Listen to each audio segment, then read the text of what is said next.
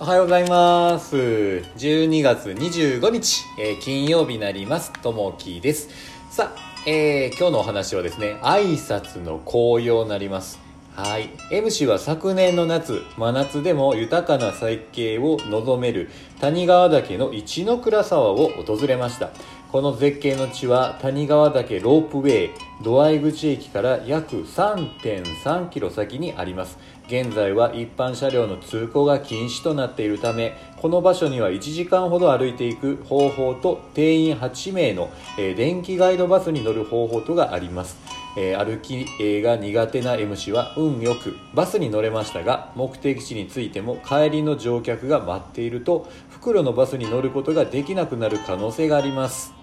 多分乗れるだろうと M 氏は安易な気持ちでいたのです。目的地に着くと帰りのバスを待っている人は約、えー数十人いて列を作って並んでいました。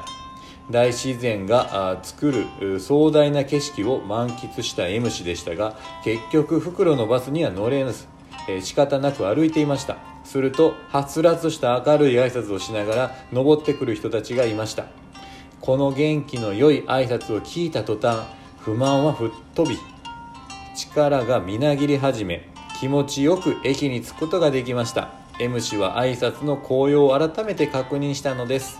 えー今日の心がけ明るい挨拶に徹しましょう。ということですね。うんそう。あのこれよくあってですね以前あの山登りをですね、えーしてる時があったんですけれどもあの春時ぐらいにこう山をこう登ってたんですね。で友達とね、えこう山をこう登ってたんですけれども、え結構高い山でですねやっぱり登るのにこう1時間ねぐらいはかかったかと思うんですけれどもあんまりこう慣れてないもんで、えそのちょっと山のね傾斜を登るのが結構しんどくてずっとこう登っててああしんどいなーと思いながらまだかなまだかなと思いながらねこう下向きながらこうゆっくりゆっくりこう歩いてたんですけどそうするとね、えー上の方から降りてきられ来られた方がね、えーいらっしゃったので犬をねこう、えー引き連れながらですね下に降りてきてまあご夫婦やったと思いますね。年配のご夫婦の方で。で、え降りてこられたんでねでパッと見た時に笑顔でね、え犬とね、え奥さんと一緒にこう降りてこられたんですけれどもで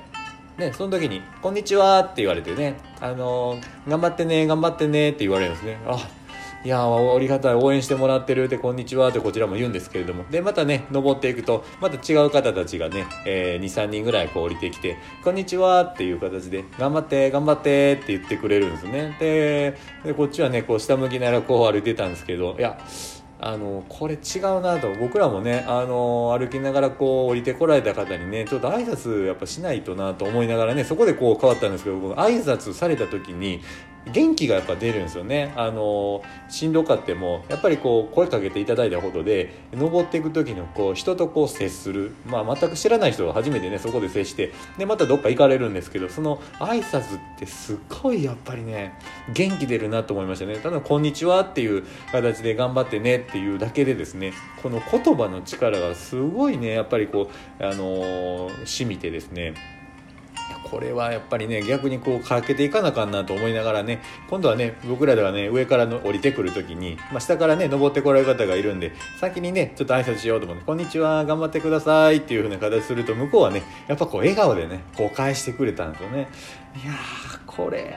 こうやっぱねこう自然の場でねこういった形で挨拶されるのは非常にやっぱりうん嬉しく思いますしいやこれはもうやっぱりね学んでいかないといけないなというふうに思います。なねこういったところでやっぱり私生活でもそうですけどやっぱりね挨拶朝から元気よくね挨拶して笑顔でいるとやっぱりその日一日がね、えー楽しくなるしそれをね相手にこう伝えないといけないなっていうのがあるんでこういった挨拶の効用っていうのはね非常にあのープラスにもなるしそれをね人に対してねね人のためにねご挨拶していくっていうのもすごいいいんじゃないかなと思います。うんなんでねこの辺もちょっとね人生に取り入れていきたいなと思っております。そう昨日はですね仕事でですねあのサクサクサクサクとね、えーこう年末のですねいつもね年末になるとカレンダーを持ってお客さんのとこにこう回ったりするんですけどなかなかね最近それができないので何しようかなと思った時にちょっとお手紙書こうかなということではがきをね、えーあの筆ペンでずっとこう書き続けてですね、えー宛名書いて裏にですね、えー、メッセージをこう書いてですね背景から始まりながらですねこう書いたんですけれども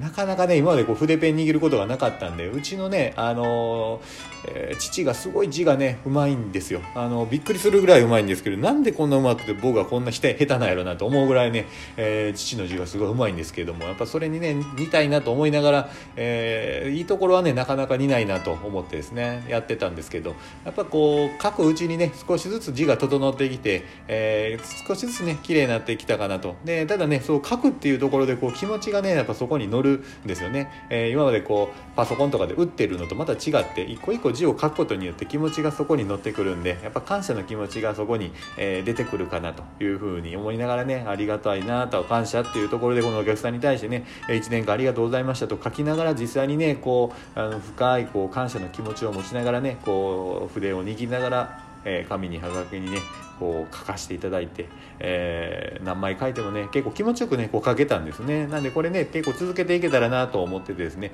今日もねまたあの仕事中、えー、そのはがきを書くというふうなことをちょっとしたいなと思ってますんで、えー、そういったところでちょっとね慣れないこともやっていたりするとまた新たなひらめきがあったりしますんで、えー、いいかなというところですね。はい。さあ25日金曜日。早いですね。あっという間また休みになりますけれども、えー、一日ね、えー、今日も楽しんでいただけたらなと思います、えー、今日も皆さんにとっていい一日になりますように。じゃあねまたね。バイバイ。